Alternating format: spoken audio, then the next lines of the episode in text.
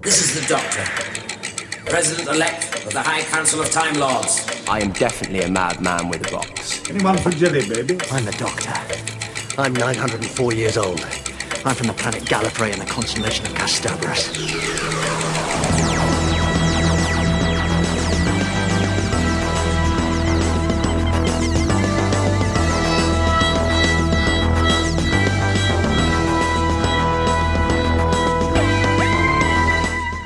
Hey, Who fans, and welcome to the Big Blue Box podcast. My name's Gary, Uh, my name's Adam. and this is episode 46.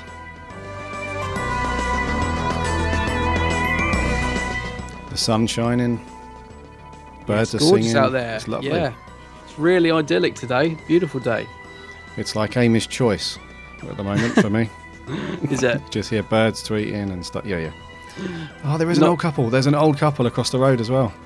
Oh god, they haven't got eyeballs coming out of their mouths, have they? Uh, could do. Can't really see that clear from here, but Yeah. yeah. When you said that, I was thinking actually of um because in that episode it's really wet and grey and horrible, isn't it? The actual and they're sort of trying to make it sunny. I was thinking, oh, do you mean it's not very nice, sir?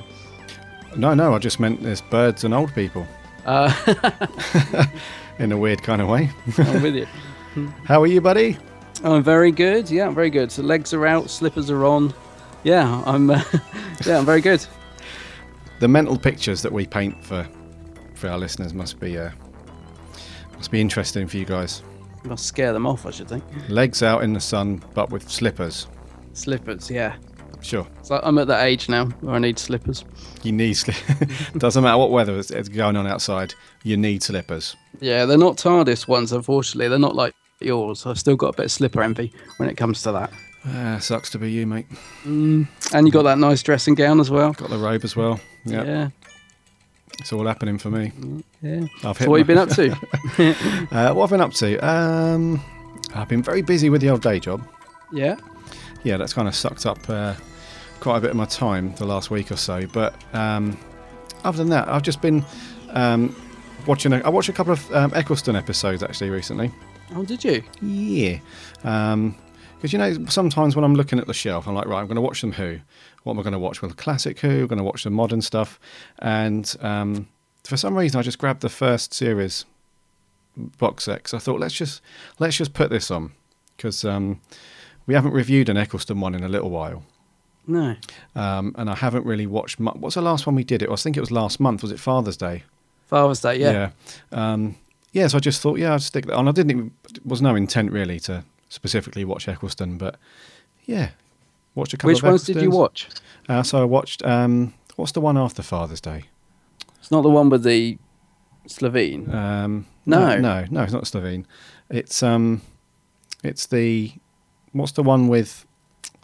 Oh, are you my mummy? What's the name of the actual? oh, title? that's a brilliant. Yeah, the, the Doctor Dances and uh, Empty Child. Of course, yeah. How could I forget that? Yeah, of course. Two of yeah. my favourites, actually. I, lo- I love that two-parter. Yeah, so I think they're potentially two of, I would say, the best of series one. Oh, yeah, they're great. Yeah. Really, really strong uh, story. Yeah, I love that one. Yeah, so I stuck those on, and then I watched the last one as well, which is Parting of the Ways. Yes, Yep. yeah, another good one. Yeah, so I just watched a few Ecclestons because, just because, really. Actually, I, Parting of the Ways is still still one of my favourite episodes from the new series. I I really love that that Mm-hmm. uh, ending. It's really epic as well because if you think that's uh, is that now what's that 2005? So ten years, isn't it? I mean, it, I think I watched it not that long ago. And I, I still think that's a brilliant episode. I absolutely love Yeah, it. It's awesome. It's Yeah. very. and the holographic scene um, always gets me. Always, always gets me that scene. I just Oh. just think it's brilliant. Does it you? Or is it, it, just does me? a bit, yeah. It does. Yeah. it does grab your heartstrings a little bit. I love it. Yeah, Probably still one of the best Dalek ones as well. I think since um, since the show came back, I still think it's a really good Dalek story. That one. do you know what? It's not bad for a Dalek story. It's not Hmm. Yeah. bad at all. Um, not much else really. I've been on a bit of a Red Dwarf um, binge as well. Oh, have you? All right. Yeah. Um, I think um, I'm not sure why because I've I've had the box set for a long time and I haven't really watched much of it in I'd say a few years now I suppose. Mm. Um, but I don't know. I've just gone through a bit of a Red Dwarf phase. So Doctor Who and Red Dwarf's not too bad. That's yeah, it's a good combination. Yeah. What about you, mate? You been up to anything? Uh, I haven't been watching much Who lately, apart from the review episode I watched last night. And um, I got a box set of the Bernice Son Summerfield arrived in the post yesterday. You know this, uh, the Triumph of Sutekh. Oh, Uh, yeah. That Yeah. arrived in the post yesterday, so I'm looking forward to listening to that. The only thing is, is um, I haven't listened to the first Bernice Summerfield box set yet because I got that when it was reduced last month. So I've kind of got two box sets of listening pleasure um, ahead of me, but I just need to find some time to listen to it. Because I was looking at them yesterday, thinking, "Ooh, there's about eight CDs worth of stuff there." Wow. Um, so yeah, so yeah, I, I, I'm looking forward to maybe cracking into one of those uh, this afternoon. Um, might if I get a chance to sit in the sunshine and listen to a bit of Bernice Summerfield because I don't know a great deal about her backstory. I haven't got any of the other ones that they did. I don't think so. Okay. Yeah, yeah, but I think these are pretty standalone, so I'm hoping I can get get sort of straight into them. Sounds good, buddy. Yeah, so yeah, I'm looking forward to doing that. How cool does that sound, actually? Um, out in the sun, nice cold drink, bit of Doctor Who, big finish on. Yeah, that's that's what I'd like like to happen. Whether it actually will is another story. but uh, that that's what I'd like to think I'll be doing this afternoon. Um, and I saw you because you put a post um, on the Blue Box Facebook page, didn't you, saying that you were because you love Pyramids of Mars and Sutekh, don't you? So Yeah. I know you were a bit put off by the fact that it's the Seventh Doctor, but is it one you might get at some point in the sale or? Well, it's quite cheap already, mate. It's it's only twenty quid. Yeah, yeah. I'll let you know Um, if it's um. Oh, well, actually, I probably won't get to listen to it for for a bit, but uh, yeah, I'll let you know if it's good. Yeah, I might do. Mm. I might do. Have you got any big finish that you haven't listened to? I've got about three that I haven't listened Have to. Yeah. Um, yeah, I've got a, this really cool box set. Um, not a box set, sorry. I got this really cool um, box set that I was going to order off Big Finish, but I got it from Amazon in the end. I can't remember the. Do you know what, mate? My memory's going. yeah, It's- I know the one you mean though. It's because I remember you telling me about it. It's the um, novel, Yes, it's the limited edition sort of big book format of the novel Yeah. uh, adaptations, isn't it? Yes, what's it called? Yeah. Do you know? I don't know what it's called, but they, they did two versions of it. I don't know which one you've got. Uh, two, they did two volumes of it, I should say. Um, one's got Romana on the front. I think you might have got that one. Well mannered war. Does that ring a bell? Nope. No, perhaps it's the other one then. Not sure. That's really Damaged annoying. Goods. Yeah, Damaged Goods was in in one of them. Um, that's the Russell Davies story, uh, which I really enjoyed actually. That was quite good. Damaged. Yeah. Good- mm, No, Um, no. Anyway, uh, I've got um, I got an oldie that I picked up a couple of a few months ago. Uh, Davros. that's that's good. yes, that's that is a good one. Uh, the One Doctor. Yeah, that's a good one. That's Colin. Yes, yeah. Like. Is that um? Ah, what's his name? God, our memory is going. I think that's the one with Biggins in Christopher Biggins. It is. I remember rightly. Yes, yeah. I Yes. haven't listened to it for a long time, but I remember liking that one. Yeah, that's uh, Bonnie Langford as well. And Yeah. um, and the other one is it's a McGann one. Um, Neverland. Oh, Neverland. Yeah, with Yeah. Charlie. Yeah, yeah. He's So- normally pretty good. Yeah. I love it. Actually, I love Paul McGann on Big Finish. Oh, superb. In fact, I love most of Doctor Who on Big Finish, to be fair. But the Paul McGann ones are excellent. Yeah, they really are. I love the I love the Paul McGann audios. I think so in the in the main range there was um some were a little bit hit and miss. They did like this uh, Divergent Universe, which got a bit complicated. But the actual Eighth Doctor adventures with him, they did four series of that. They're brilliant. Just little standalone, pretty much stories. Yeah. Um, really, really good. Yeah, so so good. Very good. Looking Not to sorry, I guess I not to forget Dark Eyes as well, which was just fantastic. Yes, yeah. Dark Eyes is brilliant. Yeah. Um, and also, uh, what's the other? Um, um, this is really annoying me now. What's it called?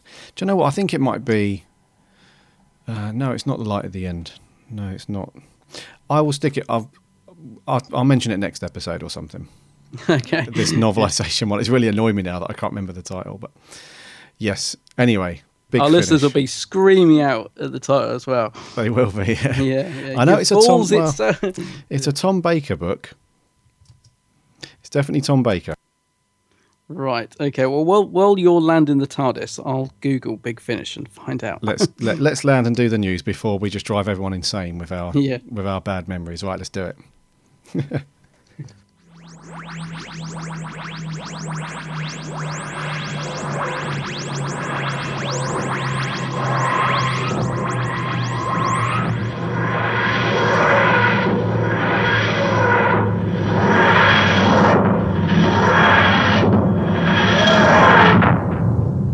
First up in the news this week, we have a possible start date for Series 9.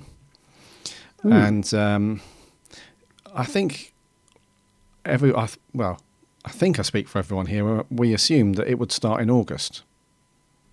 Yeah, I did. I assumed because Yeah. it normally, I think, well, last time it did, didn't it? It's sort of like the end end of August. Yeah. That's it, yeah. Uh, but apparently, um, we're looking at a September start date Hmm. For Series 9, which is um, slightly later. So is that going to lead us up to, will that lead us up to a, um, a Christmas special? Or, or more cl- or closer to a, a Christmas special, do you think? It will do, yeah, because I think I think uh, one of our listeners pointed out that um, you know the Doctor Who festival, Yeah. that, that's in in uh, November. Um, I think that would have coincided with the um, episode final of series nine if it had started in at the end of August. So I think that now pushes it. You know, forward a bit. Um, so yeah. it's not going to. Because I was thinking, I was thinking, oh no, I wonder if they'll have a big screen. You know, obviously, no people are going to want to watch the final uh, at the festival. I mean, whether they'd have a big showing of it. Um, but yeah, I think this will push it past that, and like you said, closer to the Christmas special. Yeah. Yeah, that makes sense, I guess. Um, so this isn't official, though. Just want to point out because it was a bit of a fluff, um, wasn't it, by one of the producers? So um, uh, Nikki Nikki Wilson, um, her Twitter her Twitter name is uh, Red Lachette, or Red Lash, yeah Red Lachette. Um, she just put out a um, a fairly normal tweet. Just says um, another successful day on the TARDIS. Doctor Who is even bigger and better this year which is all good. And then a fan jumped up and said, uh, roughly when will the Doctor be back? Or when will Doctor Who be back? And she immediately tweeted out saying, We'll be back in September September, yeah, and then she quickly deleted it, didn't she? Almost immediately in haste. in haste. Yeah. Um, yeah, it makes you wonder if they do these things on purpose. Actually, I mean, surely they're more savvy than to. Everyone knows that as soon as you put something on Twitter, the second you do it, you know, it's out there. Yeah. Um, even if you delete it, it's still there for a little while. People can screenshot it, and you know, whether they do this just to create a buzz, I don't know, or whether she genuinely did tweet it and then think, "Oh, what am I doing?" and and deleted it straight away. I don't know. Yeah. But uh, yeah, September. I mean, don't know. Just I don't like it going by. I just I'm really really looking forward to the new series, and Yeah. yeah, I can't wait for it to get here. Really. So the fact it's September and possibly rather than August, uh, don't know. Just means it's got to wait a little bit longer, but hopefully it'll be worth the wait. Wee bit longer for The Magician's Apprentice. Yeah, yeah. Yeah. Cool The- title. It is good. Yeah, it is good, and it's a two-parter, isn't it? Um, Yeah. Has it actually been confirmed that all of Series 9 are two parters? Has that been confirmed yet, or is it just still speculation? Because a lot of them are two parters this time, aren't they? I think, yeah, I think it's safe to say that most of them will be, if not all of them. Hmm. But that hasn't been confirmed officially. Um, right. But from what we know from the various writers working on, you know, each of the episodes and so on, we haven't heard anything other than two parters at the moment. So, Yeah. yeah. So, yeah, look forward to that. Okay, uh, in other news, um, Steven Moffat, our, our head writer and producer, he's been awarded an OBE. The Moff. The Moff an OBE. Um, and uh, obviously, he's really thrilled about it. And it's uh, to acknowledge, obviously, his his creative writing and stuff. There's a great picture of him smiling. I can imagine he cracked open a bottle of champers when he got the news because it's, it's quite an honour, isn't it? An OBE. Yeah, oh, yeah. Yeah. Yeah. Yeah. So, for those of you not from the UK or not aware, an OBE is um, an honour which is um, granted somebody by the Queen. Yes. the Queen's birthday honours. So, old Madge herself, old Liz, sorry, old Liz herself, she um, dishes these out. Um, actually, Russell T Davies had a, was it? He had an OBE, didn't he? Yeah, he got one back in 2008, Uh-huh, which yeah. I, I didn't remember. I only know that because it was on the, uh, they linked it in with this news piece. Um, but yeah, I didn't realise that. So he got one back then, Sure. which is good. Which is good actually, because um, I know that he gets a lot of stick, doesn't he, the Moff, for from Doctor Who fans. Um, however, he has wrote some very very cool stuff. Not just Doctor Who, but his work on Sherlock as well, and some other bits and pieces.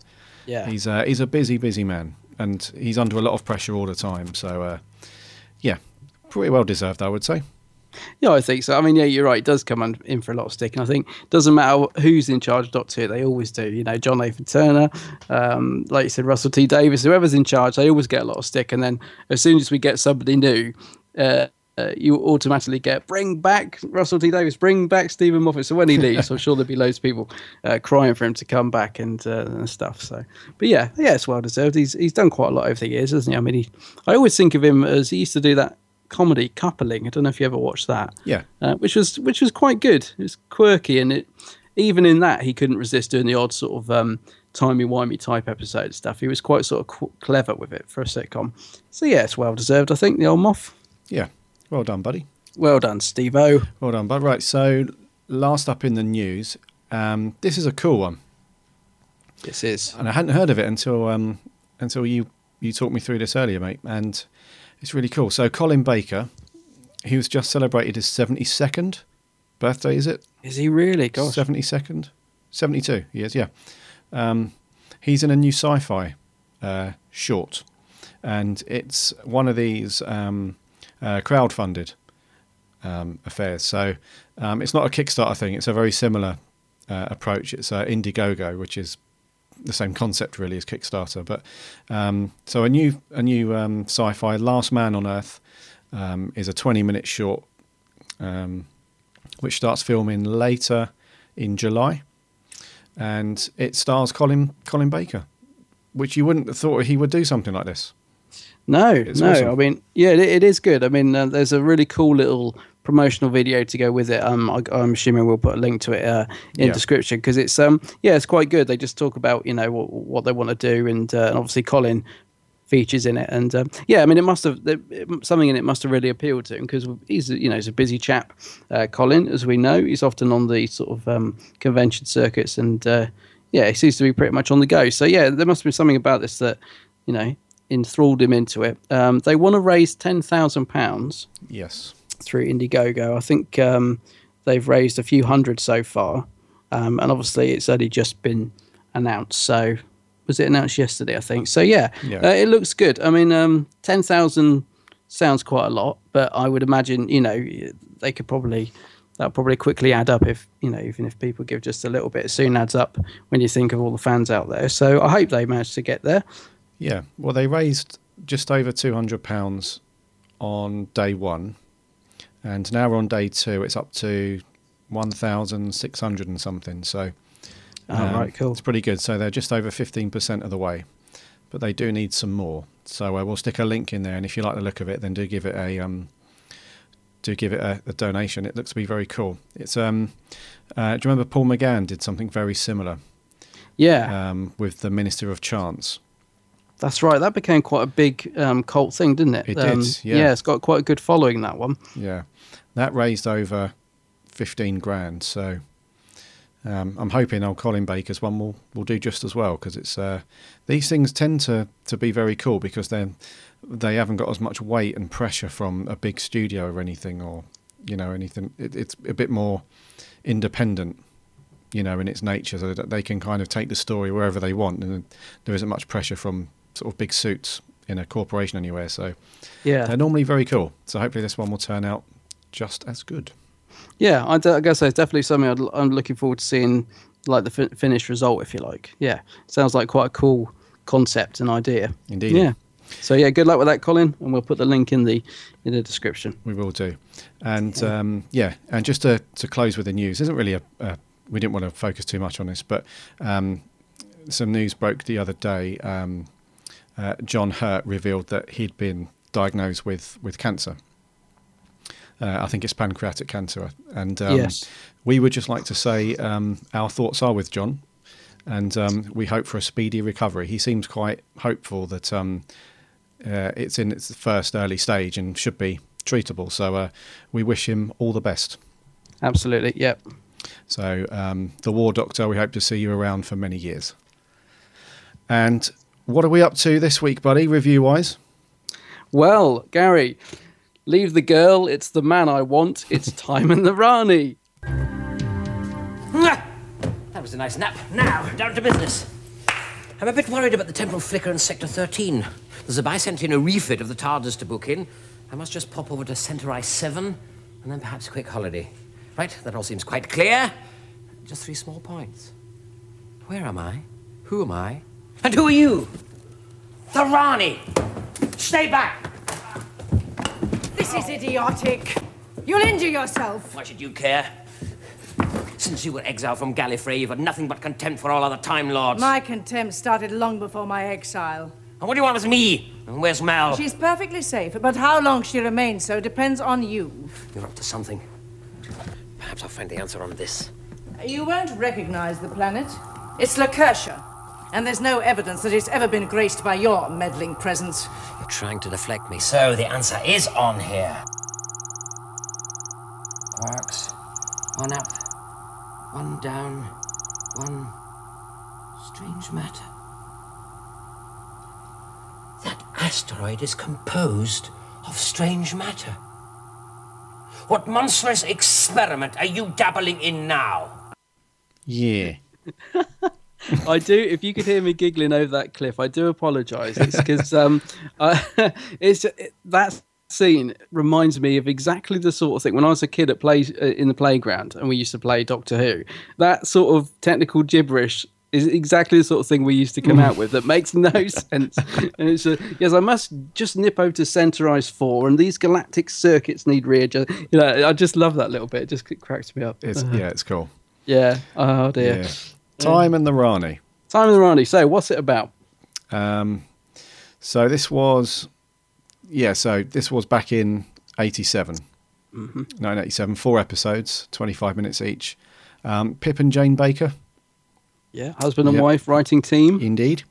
Um, Andrew Morgan directed this one, and it's a um, a JNT produced story. So this was, um, as you all know, this is Sylvester's very first um, portrayal of the, of the Doctor, and the well, from what I can gather, the the plot is thus: um, as usual, the TARDIS gets hijacked, which seems in to a rainbow. in a rainbow. Oh yeah, we'll come on to rainbow. So the TARDIS gets hijacked, which seems to be quite.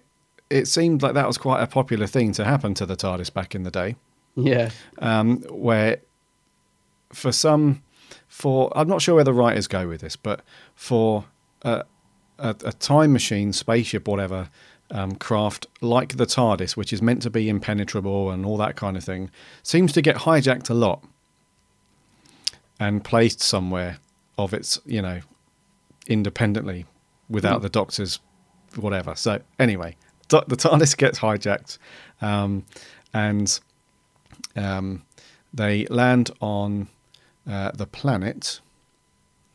They land on the planet uh, Lakertia. La- and the Lakertians are currently being kind of um, uh, they're it's, it's a bit like Nazi Germany in a way. It's like the Rani's turned up and she's basically just um, forced them all into like living in fear almost.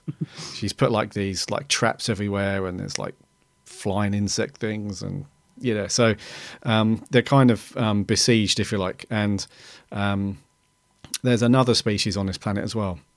The tetraps. Yes, so the furry dudes Big bat like things with horrible tongues and eyes everywhere. everywhere. and yet really bad vision.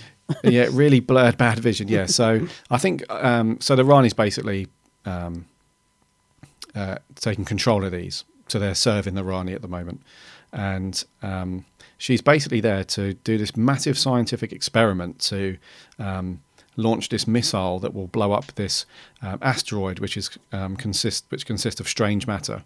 And when that happens, it's going to form this um, this shield of particles around the planet, and when it forms, and then she comes back after that, she'll be able. It will be like a time, like a time manipulator. Manipulator. Yeah. Yeah. Um, however, in order for us to have to do this, she's kidnapped some of these very famous people from Earth across various points in time, um, and she's using all of their brain power and brain waves to make these big calculations and so on. And the last person that she needs was um, that she needed is the Doctor. Um, obviously, that's not going to go smoothly, and in the meantime, um, uh, Mel is off doing Lakertian things Yeah. trying to rescue the doctor and so on. So sorry if I didn't that didn't go swimmingly the plot there, but that's basically it. No, no, I think yeah, Yeah. no, I think it's a very good sum up. Yeah, I think yeah, I think you've, you've you've nailed it there, mate. Yeah, I think you got all the bits in. Yes. Yeah. So let let's start at the beginning because I was watching this last night. So I was dying to know what was going through your head um, because I've watched this a lot. I've watched this. I don't know what I've watched this story a lot, so I probably didn't need to rewatch it, but I did. I thought because I've never watched it from a critical uh, sort of viewpoint. You know, I this is the sort of story. This is like my ultimate guilty pleasure. It's the kind of story I will happily sit and watch on my own because I actually really enjoy it. But I would never put it on if anyone Right. else is around. I would never. And also, as I say, watching it from a review point was totally different. Like I, I thought, yeah, I need to watch it again so I can make some notes. And when you start making notes on this thing, my God, I don't, I, I've made loads. I don't think I've ever made so many notes on a on a story. Um, so yeah, so I watched it again last night, and obviously it starts with the regeneration. Um, I don't know, have you ever seen that bit before? Because you've, I know you've heard Yeah. about it. Yeah, I've heard- So I've seen it, obviously- Yeah, because Colin, understandably, you know, didn't want to come back to do a regeneration scene because he was he was treated pretty badly when he at the time. So essentially, what we get is Sylvester McCoy face down on the TARDIS floor, and when they turn him over, obviously, you know, the regeneration starts immediately. So we don't really get any explanation for it or anything like that, and you can see that it's him even before they've put the effect on, if you see what I mean, because Yeah. you know the wig's quite ill fitting and stuff. But Yeah. but I mean, how how how could they have done it? Do you think they did it as best they could at the time, or or do you think? Because I quite like the fact that they just they do the regeneration and then they just move on. But uh, Yeah. yeah, I don't really know how they should have done it. Yeah, there's no. Um, it's interesting because there's no. We we do have this period where the Doctor seems quite disorientated and he doesn't really understand why. he Because the I know that the Rani plays a big part in that. She's basically tricked him into trying to repair this, um, or, or fix this machine that she's been working on. Yeah. So she does play a part in it because I think if she wasn't around, I think he would have come out of that that period a bit quicker. But yeah, I think they could have. I think they've done it the best they could with what they had, because I, I think back at the time they were, which is another interesting point because from what I understand, this story wasn't written for Sylvester McCoy. Ideally, this this Who story was written really as um, a, as a Colin Baker story, so it didn't really, you know, it didn't really play to the strengths of McCoy's character. Yeah, I think when they wrote it, I think it started off. I think when it was first sort of plotted out, it was very, very different to what ended up on screen. I think they've sort of adapted it and changed it an awful lot. Um, and I know Andrew Cartmel was sort of involved a little bit and had quite a strained relationship with Pip and Jane. Um, I know Andrew Cartmel doesn't like the story at all, and so it doesn't really, you know, he, all the ideas he sort of inputted sort of. Uh, are sort of in there somewhere, but it, it was a bit of a mess, I think, from what they originally sort of thought of as the idea. Yeah. Yeah, and I think because of that, like, yeah, well, the only other way they could have done it properly, well, I say properly, have, have done it any better, really, would have would have, you know, got Colin Baker involved, but that wasn't going to happen, was it? Mm. It's never going to happen. No. No, not at that point, anyway. I mean, the, the thing is, I suppose they could have just started it with him as a new doctor, but like you said, um, w- watching it again yesterday, one of the things that you know, like the you know the, the memory cheats on is I'd forgotten how long he's in that sort of strange, you know, trying to work out who he is period because it's sort of really it's only in episode three that he sort of kicks kicks in as the doctor. The rest of it he's sort of bumbling around and uh, you know trying to work out what's going on and he's tricked him to believing that the Rani is um, is Mel and and all Yeah. that sort of thing. And uh, yeah, I mean, it takes a while for him to actually become the Doctor. I think. Yeah, it's the first couple of episodes, really. Yeah, and I'm just wondering, like, because we not that long ago we reviewed Mark of the Rani, which I seem to, I think we both enjoyed. I know I liked that one. I think you you liked it, didn't you? From what I remember. Mark of the Rani, I think, yeah, I didn't think it was too bad. I think we gave, yeah, we gave that a seven each. Yeah, Yeah. the coal mine. And this is, you know, I think the Rani is quite different in this. I love Kate O'Mara as the Rani, um, and I always think she's in it more than she is. So I always forget there's only two stories. I always think she was quite a, a good character because I like the performance she gives. And there's a lot of sort of comedic bits in this. I mean, I'm not too sure about her pretending to be Mel, although I think she she does it okay. Um, but it's a strange idea uh, to try and sort of even in a comedic way to try and put across on screen, isn't it? You know, I'm- Yeah. I mean, I don't know why the the bit that always gets me is when they're in the TARDIS and the Rani just sort of says, you know, she's watching the real Mel Oh, climb acro- across the cliffs, and she's like, "Oh, that must be the Rani," and the Doctor's just like, "Oh yeah, it must be," and she's like, "And she's evil, and she must be destroyed." Oh, and but I'm thinking, why does the Doctor just assume that that's the Rani? he just believes everything she says, you know. And I just guess it's because he's disorientated and stuff. But Yeah. but I just wondered how you found the character of the Rani in this compared to Mark of the Rani, because I, I I still think Kate O'Mara's great in both actually, but she's sort of more she's more the scientist, a bit more serious in Mark of the Rani, whereas this she's sort of I don't know, it's not not camping it up, but you know, there's a bit more comedic element to it. I think in this one, especially Yeah. between her and the Doctor. Yeah, I would. Um, I was thinking about that when I was watching it yesterday, and um, I think I prefer um, the Mark of the Rani in terms of Kate O'Mara and the Rani character. Yeah, I think I prefer her in that because there's something in this one that I found um, a wee bit, um, a wee bit too straight. Um, there wasn't much in in the way of, um, and what I mean by that is there wasn't really much in the way of um, looseness around the script or any kind of improv or anything like that. I think she was playing it very, very straight and exactly to the script. Yeah. Um, whereas you can see that um, McCoy, um, although when he was doing when he's doing like the the scientific speech and he's coming up with that stuff, I think he did have to memorize that quite, you know, quite intently before he they started filming. Yeah. You don't want to get that stuff wrong. But the other stuff, I think he's having good fun with it, and I think he's really trying to get off um, to a decent start and really have Hmm. try to have fun with it pretty much from the beginning because we've got the whole playing the spoons thing and oh yeah, um, and the, there's a the, the scene's quite funny when he's trying on different outfits.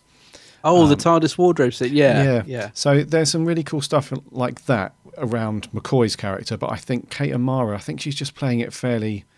Um, yeah, I don't think she's putting too much into it creatively. She's just going through the motions, if you like, Hmm. with the script. But maybe that's just my my feeling on it. But um, yeah, I did prefer her in Mark of the Rani, and um, yeah. but she was still good though. I, th- I I still enjoy her character, and um, in a way, I still wish that the Missy character from from Series Eight was the Rani instead of the Master. You know. So do I. I. Yeah, I always think that. I just think, I think they just did it to try and shake things up when it actually would have been better. It should have been the the Rani because I love the character of the Rani, and I think Missy would have been no, sorry, Michelle Gomez would have been perfect casting as a new Rani because I just think she would have fitted into that role brilliantly. Um, and that's what I mean when I say I always think that Rani was in Doctor Who more than she was, more than two stories, because I think she's a really strong character. Um, and now I don't think I don't think you could really bring the character back that soon. No. Because because you've got Missy, so why do you need the Rani? It's kind of made a, a brilliant character redundant, I think, uh, Yeah, in a you- way, are having right. Missy as the master because you don't need, you know, you, you don't need it.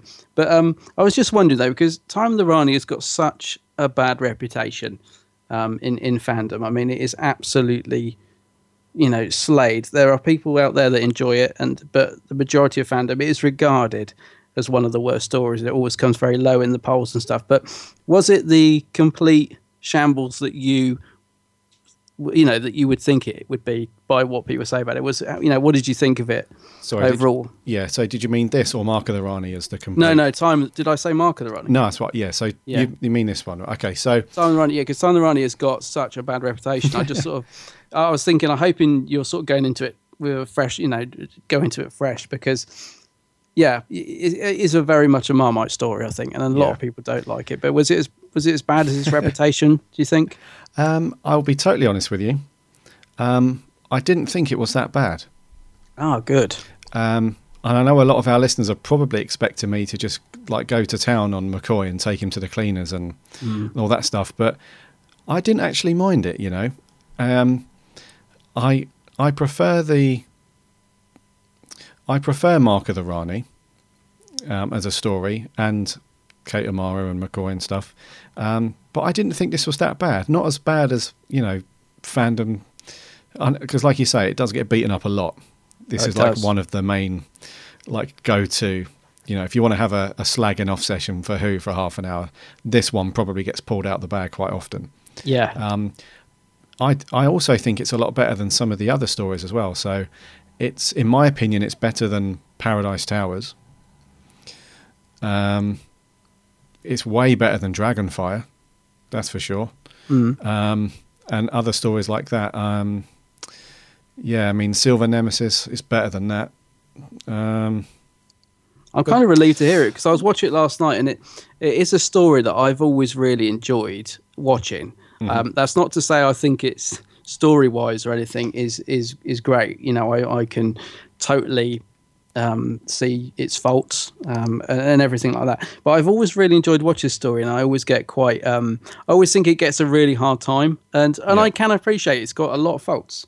Um, but I, I never think it deserves the bashing that it gets. Let's put it put it that way. Um, you know, I think there's a lot of fun in it, um, and I just think it is one of those episodes you can put on. And I, I always say it's like my ultimate guilty pleasure. I just think it's one I can put on and I can just enjoy it. I think there's there's some good stuff in there, but Yeah. but yeah, I, I you know I wouldn't deny that it's got a lot of faults. And I th- I was watching it last night thinking I, I really didn't know what you were going to make of it because I I knew this was I know you're not the Seventh Doctor's biggest fan, and this wasn't going to be the story to make you think otherwise. You know, I thought this isn't going to convert you to the Seventh Doctor, but but uh, yeah, I'm glad to hear that you don't dislike it as much. No. Because I, I mean, there are bits in it. I mean, I was thinking of the first scene where Sylvester's falling over, and it's very staged, and it looks like they've only got one take or something. And I was thinking, oh, this is bad. You know, when you're watching it from a sort of critical point of view, you know that that sort of opening scene is not great, and and and that sort of thing. But yeah, I'm glad that you sort of enjoyed it more than perhaps you thought you might. Yeah, you know. and I think um, yeah, because I I really did go into it with because I knew this was um, McCoy's first as well, so I thought I'm going to go into it completely fresh. I'm not going to you know have all that nonsense before the other episodes and stuff. But um, I think the support cast help as well because I don't think they were that bad compared No, to some of the right. yeah compared to especially Paradise Towers where the support cast is like they were really scraping the barrel. Mm. That's like some of the worst I've seen, not just in McCoy's era, but in Who in general. Mm. Um, so, but the support cast yes, I thought was not too bad. Um, the um, uh, Le- guy that accompanies Mel through most of the story, um, is it Ikona? Ikona, yeah, Yeah, I thought he was pretty good. He played that really well. yeah. Um, and Beyus and Faroon as well. I thought those guys were really cool. Um, and yeah, the only, the only, well, I can't really, can't really beat that too much really. But the the actors who are inside the tetraps, they were a bit stereotypical, like the way they were walking around and stuff. and you know, they, I think that they were just directed to just walk like a monster. Yeah. Do you know what I mean? There wasn't anything unique about those guys, but other than that, really, I, I thought the I, I thought the support cast was very cool, and I thought the makeup was quite good. We've seen a lot worse, um, but again, I think um, I think that the the tetraps let the bar down a little bit because the the the masks and stuff with the weird tongues and stuff they were Oh, the tongues are horrible. yeah they were quite yeah. But you know what what can you expect? We're talking about classic who you know it's not going to be you know amazing stuff for for monster makeup and suits and stuff so Yeah. um No, I'm- really relieved to hear that. I mean, the thing is, I, I, I've come in for a lot of flack from fellow Who fans for, for liking the story, and I will I will stick up for it, and uh, and I will also you know uh, acknowledge its its downfalls. But um, I, I am relieved to hear that you didn't, because I was coming into thinking, right, I honestly thought, knowing how much you, you know what you've thought of other McCoy stories, I thought this one will go two ways. It could either push you right over the edge, and you'll never watch another Sylvester McCoy story again, or or you might find a bit of you know charm in it. And I'm really pleased that you have because I think there's. I recently listened to, well, not recently, but not that long ago, listened to a podcast, a Doctor Who podcast, a fairly popular one, where there were four or five guys on it. And I saw they were reviewing Time Rani. I thought, right, okay, I'll, I'll look forward to that because it is an interesting story in terms of it does create a lot of debate in fandom, you know, uh, because people either love it or hate it. And I thought, surely out of at least one of these four or five guys, one of them's got to defend it to give a balanced view, surely. Yeah. And I got about 20 minutes in and they were just absolutely picking it to pieces.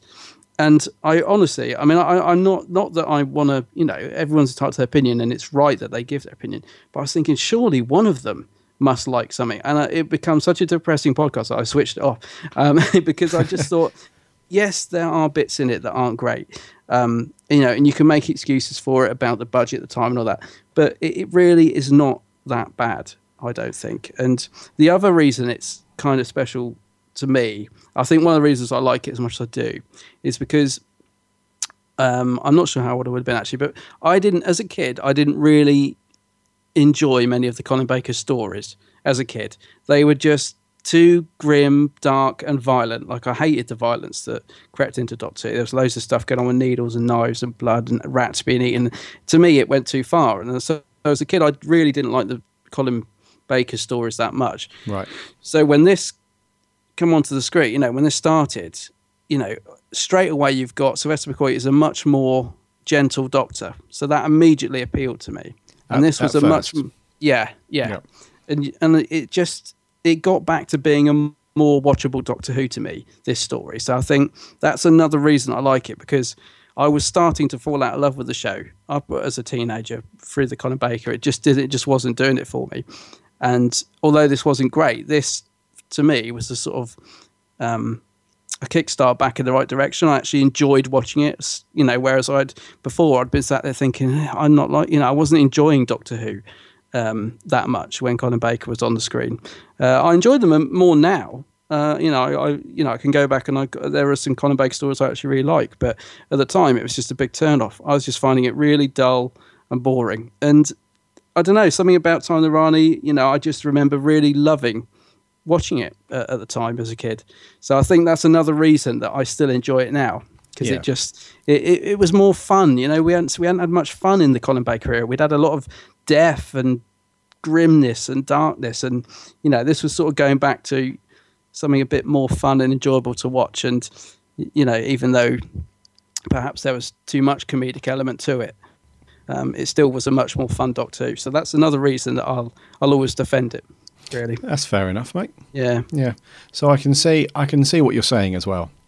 The the Colin Baker stuff did go a little bit darker, and um, for Who fans back in the day, we were coming off of um, the Trial of a Time Lord, Mm. and that was a very long-winded. Yeah. Um, I wouldn't say depressing, but a very um, uh, quite dark and and um, I'm searching for the word to describe it. It wasn't really like a happy time, should we say, for for who at that point. So for Sylvester McCoy to come on the scene and have a bit more fun with it and you know I- so i can i can totally see that aspect that aspect um and i and i do and i can see why um a lot of fans would have taken to to mccoy at this point because it, it just was felt yeah. like a fresh it just felt like a breath of fresh air really because it, it sort of nips along at a good pace as well. Like you said with the with the trial of the time lord we'd had sort of week after week of him sat in there and it just felt really like a bit of a slog at the you know at Yeah, the time. And yeah. with this you know it, it seemed more fun and you'd got like people getting trapped in these spinning bubbles and you know there was stuff going on and it was bright and you know and like you said there was sort of humor in it. It just it just seemed like a breath of fresh air to me at the time and i think that's one of the reasons i i still really enjoy watching it you know There is one thing though. Mm-hmm. Well, I say one thing. Um, I did get a little bit bored as as I got into part three. yeah Um, I, did, I I was starting to to to fade out a little bit because, and I thought this would. I think this would have been a, a really good two-parter, or even a three-parter, maybe. yeah yeah Um, so I, I was starting to switch off a bit as we got into part three, um, and then for the first sort of ten minutes or so of part four before the finale sort of kicked in and we the story got wrapped up. But um, otherwise, Oh, there's no, no, no doubt about it. Yeah, I mean, episode three does does, yeah, absolutely, because it hasn't the storyline isn't strong enough um, at all uh, for to sustain over those four episodes. That's that's totally true. Because Yeah.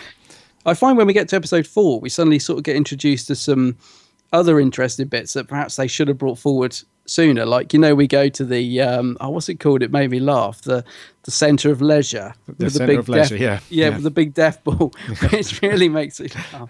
Um, you know, we maybe if we'd seen that a bit sooner, because we, we might have cared a little bit more.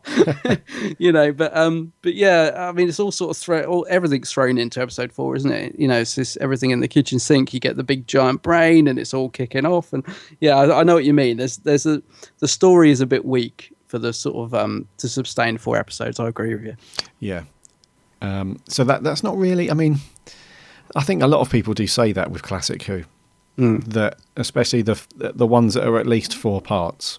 There's always one, sometimes two episodes that it does kind of draw out a little bit, and the pacing gets a bit slower. But um, and then- it is yeah. quite messy, isn't it? Because there's, I mean, they- they seem to sort of, um, there's so many ideas being thrown in here that don't seem to, they don't seem to know where they're going with it a lot of the time. And there's, there's the doctor keeps coming out with these silly proverbs, getting it wrong, doesn't he? Like a bull in a barber shop and fits a trombone, and what else does he come out with? All sorts. Absence makes the nose grow longer. and all- You know, all these things that Yeah. were sort of going to be part of his character that they dropped immediately in the next story. And you know, th- th- there's lots of things going on in the script that is quite messy, if you like. They're just, just Yeah. sort of throwing everything in there.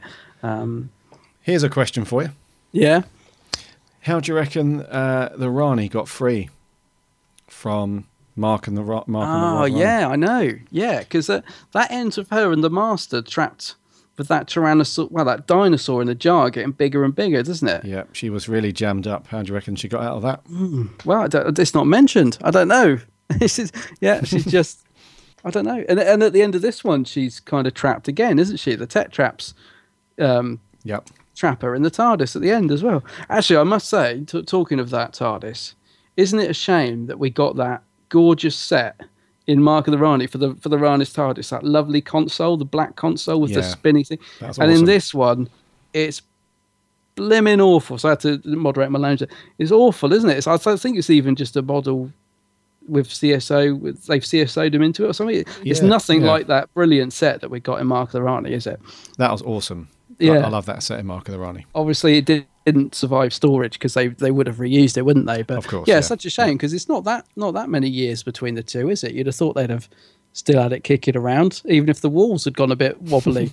Yeah, it's a shame because this one was a bit lackluster in its Yeah. design. Oh, it's yeah, it's, it's nowhere near, and also the sort of pyramid shape. It's so eighties, isn't it? The, the actual outside of it, I mean, as well. You know, with the mirrored pyramids and stuff, Yeah, it looks like something out of a fairground ride. But, but what did what did you think of the effects though of the like the ball? You know, when they step on these traps and then they get the balls spin off and explode into the walls and stuff. And what do you think of that Uh, it wasn't too bad. for the time? Yeah, for the time. Yeah. I think it's quite a nice idea. I mean, uh, maybe not visualized brilliantly, but I think it's quite a cool, cool little idea. And I, I do remember thinking at the time, I wasn't the, the biggest fan of Mel back in the day, and um, I do remember.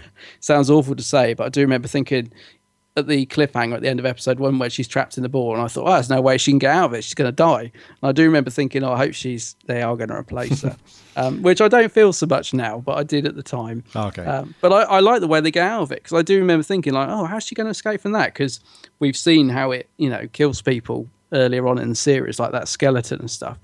And uh, I think it's quite cool that she lands in water, and that's why it doesn't hit the explosive on the bottom of it. It's just a really sort of simple get out, I thought. But her screaming is horrendous. Oh, I mean, yeah. oh, I was thinking, give it. I mean, I know she is known for her screaming, but she does a lot of it in this story. Um, she does.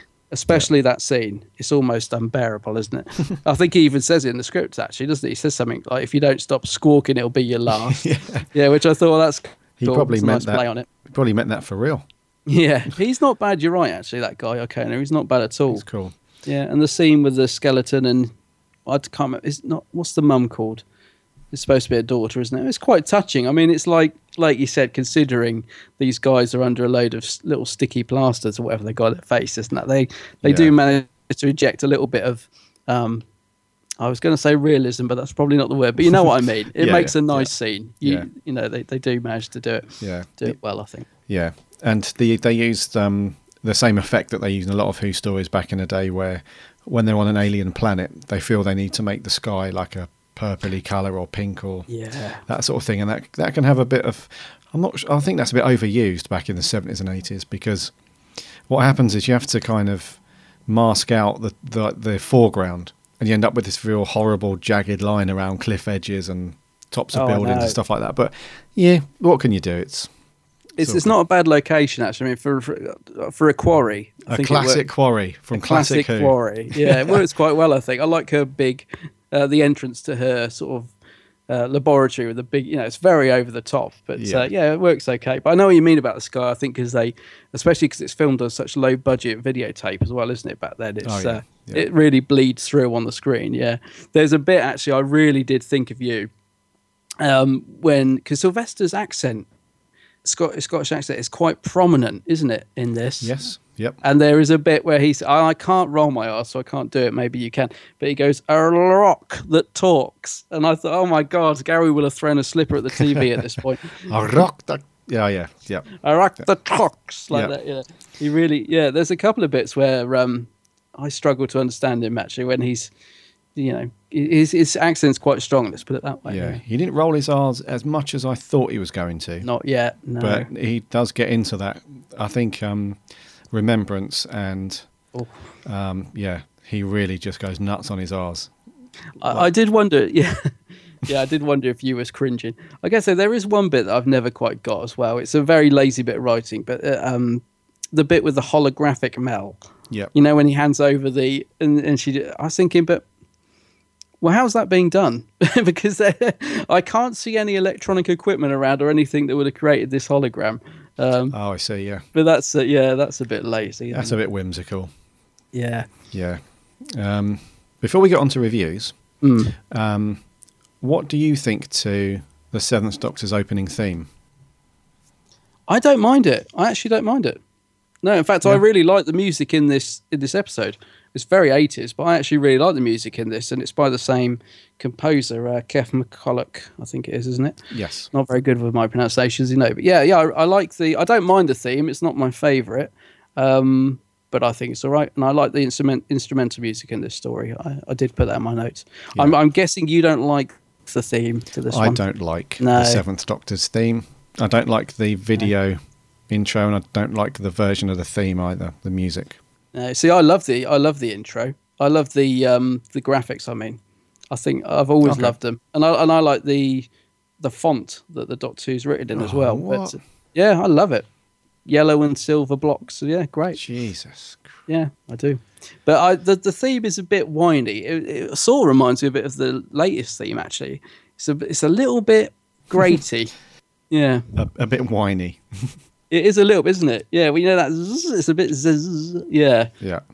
But I did, I did put on my notes. I did like the instrumental music in this. Um, there are a couple of scenes when it's. Uh, I think we talked about this in the lodger when stuff is not that dramatic, but the music is. I think there's a bit where they're putting a plate in the electronic pyramid, and it couldn't be a more boring scene. And the music's going, it's really going oh, mad. Right, yeah. You know what I mean? They're yeah, like yeah. trying to carefully put this thing in, and the music's going crazy just to add a little bit of um, tension.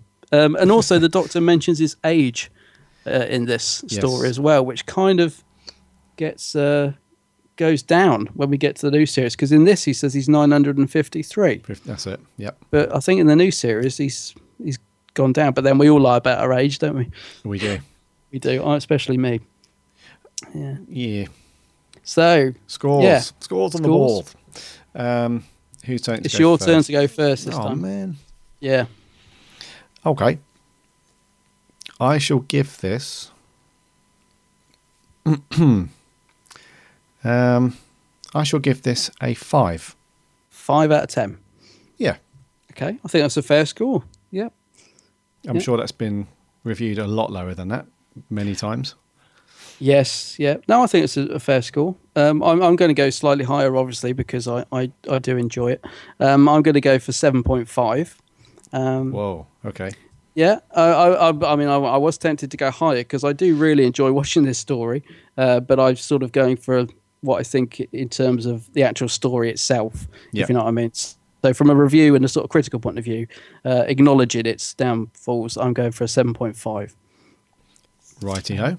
Yep, and I do like the big giant brain. By the way, I near so nearly got my hands on that at an auction once, but it wasn't to be. Oh, yeah, wow. yeah. Where'd you put that? Bloody hell.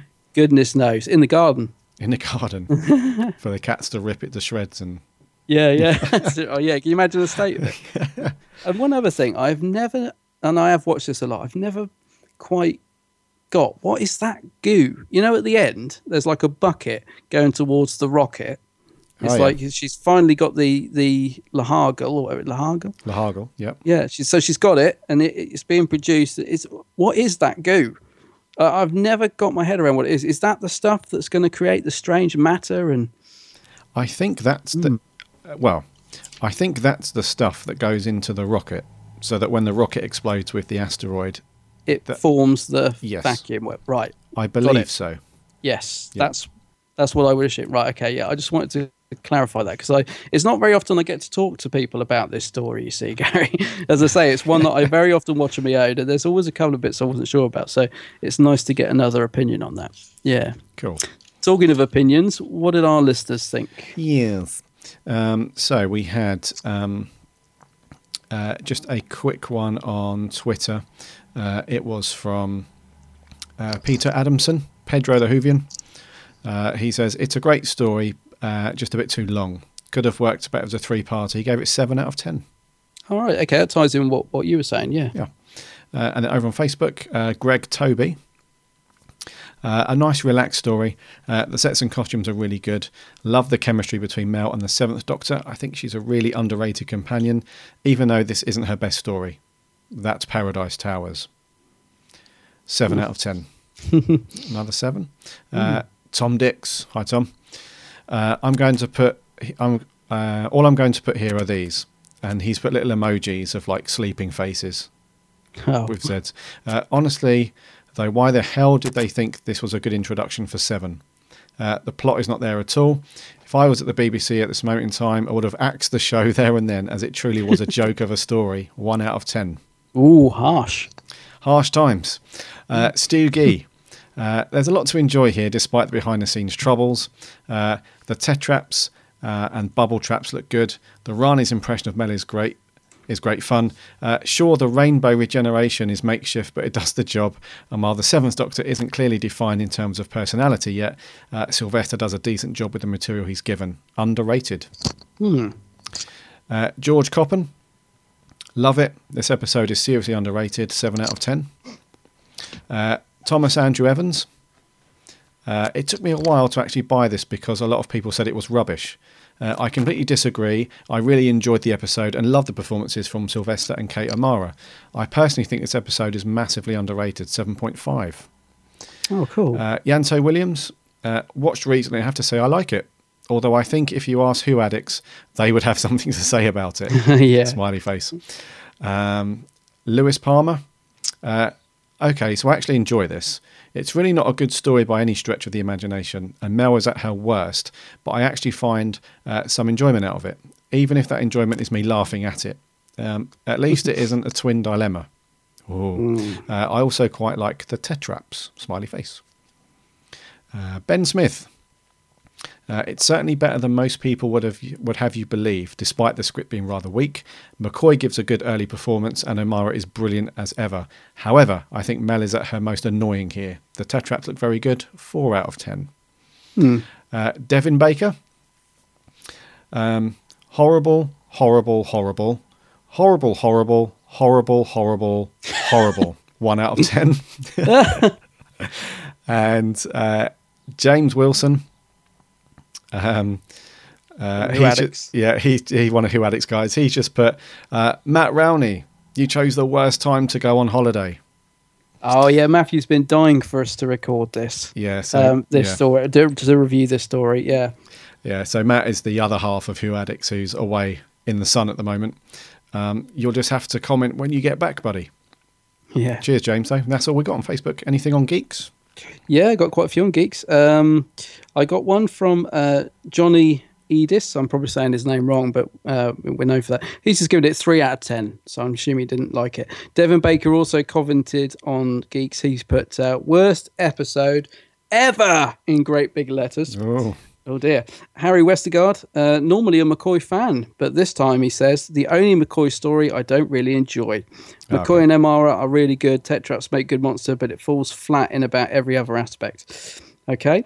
Matt Kelly, dreadful. Still not as bad as Underworld, though. Okay. uh, Stuart Stockwin, yes, my prayers have been answered. Good luck watching. Oh yeah, he's been he's been wanting us to review this for a while as well. Uh, Finn Walsh, he says, I really do like this story a, a lot. Uh, very weird, but it's good in a way. And he's given it 8.5 out of 10. Guy, he's given it more than me. Uh, Andy Francomelon, he says, um, I love this one. It's camp, over the top, outrageous at times, but has a lot of nice character moments, like Faroon finding the remains of her daughter. Um, As I always say, only come to watch this one if you wish to have fun. Don't take it too seriously. Yeah, I agree with you, Andy. Yep. Uh, Peter McCleary, uh, it gets slagged off so much, but it's a lot of fun. I agree. Ryan Anthony. Now, Ryan, um, I expected to hate this one, but he says, I shouldn't like it, but I do. I quite enjoy watching it. It's not amazing, but I've always enjoyed it. Uh, it's it's a way my guilt. Oh, it's his guilty pleasure. Sorry. Love McCoy, 6.5 out of 10. Okay. Uh, oh, or Johnny, the person who gave it 3 out of 10, um, he also said, What wonderful music throughout. Don't know if he's. Yeah, I liked the music. Callum Johnston, he says, Love this episode. Something about McCoy's era just gets me interested in the show. Love the Rani in this, 7 out of 10. And I think finally, we've got one from Harry Walker, um, who says, This is a strange one, isn't it? Whilst I do think that McCoy shows promise in his debut performance, I can't say the rest of the episode has a lot going for it. Even the Rani couldn't save the episode. Mel continues to shine as a bland, screaming companion, and the Tetraps and the scary people are not very memorable. I think Tetraps are quite a good design, just not that great uh, in realization. But anyway, um, I don't bash this story like a lot of people, but I certainly don't favour it. Luckily, McCoy's era gets a lot better. Four out of ten. By the way, love your podcast. Oh, thanks very much, Harry. Um, I'd just like to say I'm I'm glad. In fact, I was really really pleased to see a lot of positive comments for this episode um, because when when we put the thing up on Facebook, I prepared myself for it to be absolutely um, annihilated. I thought people are going to right. They, you know, a lot of people have been waiting for us to review, and I thought they're all going to go for it. You know, because I think it's a bit of an easy target, if I'm honest. So I I am really, really. I know we got. You know, it was a good balanced review um, with your comments. I mean, so I'm really pleased that you listeners. Some of you hate it, some of you like it, but I was really pleased that we got so many positive comments as well, and I was really surprised. So yeah, Yeah, I'm it's happy. cool. It's um, and I'm and I'm sure a lot of you guys are surprised to hear that um, I didn't mind it because I'm out of the two of us, I I normally give Sir McCoy a good old uh, a good bashing. I Um, honestly thought you would. Yeah, I Yeah. honestly thought you were going to hate it. yeah, where you're normally the one to to go to bat, so to speak, for for McCoy Mm. quite a lot. So, um, but that's the whole that's the cool thing though. Um, I would rather that people were like, yeah, I, I I love it or I like it, or at the other end of the spectrum, I, I hate it, I can't stand it, rather than people be indifferent. You know, it's it's really cool to have, and this is a, a great example of why we pick these episodes for review, isn't it? Because Yeah. we could, you know, we could go, we could go down the road of picking out all of the really common, you know, well reviewed, well rated episodes, but what'd be the fun in that? exactly. You know? Yeah. So um, yeah, time and the Rani, uh, seven and a half for you, five for me. I think that's quite reasonable for a story that gets destroyed a lot of the time. Yeah. Um, but what have we got next week? Next week, well, we're we're going to revisit uh, revisit McGann's um, TV story. So we're going to be talking about the TV movie. Uh, I always wish it got a title, don't you? TV movie just sounds really boring, doesn't it? But yes, the McGann American TV movie is what we're doing next week. Yeah, I've been looking forward to this one because Yeah. Uh, we hardly ever talk about it. Really, I think we've mentioned a couple of little bits about McGann in the past, and I think I've, I think I've mentioned that the music's very cool. It is, Um, yeah, But other than that, it kind of gets left behind, old McGann. it does. So looking forward to um to talking through that one, and uh, I'm really intrigued to see how what your thoughts are going to be on that one, uh, Adam, because we ne- like I said we never really talk about it. No, so no. Yeah, And I, and actually, I'm not even sure what my thoughts are on it because although I've watched it a few times, uh, it hasn't been watched for a while. Like I said, it is one I kind of forget about, and I, I love McGann as the Doctor. Um, but of course, I very often think of audio stories if we talk about McGann. So yeah, it'll be very interesting to go back and see to see him on screen. Yeah. Yeah. So I think you guys will be. Um, I think you'll you'll find you'll find our thoughts interesting on this one because uh, yes, I've got quite a few thoughts on this one, Cool. And I think that will do us for episode forty six. Yeah.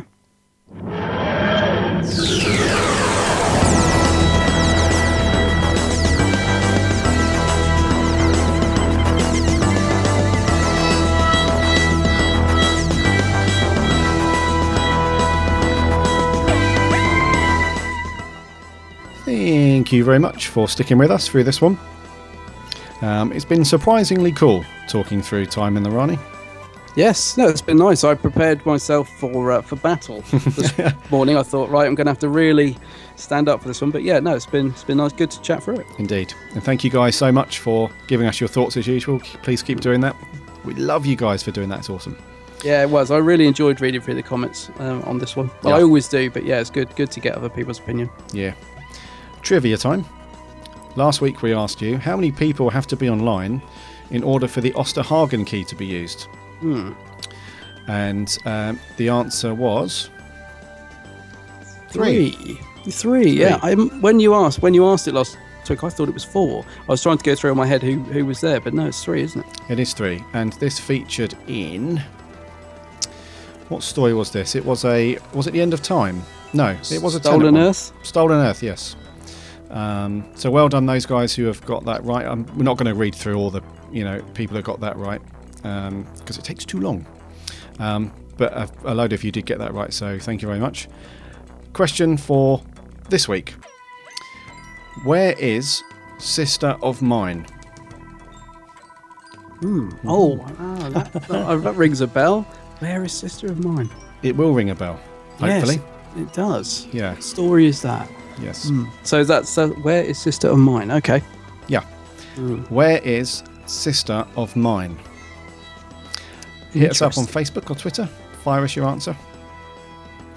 Um, so until then, jump over to our website www.bigblueboxpodcast.co.uk.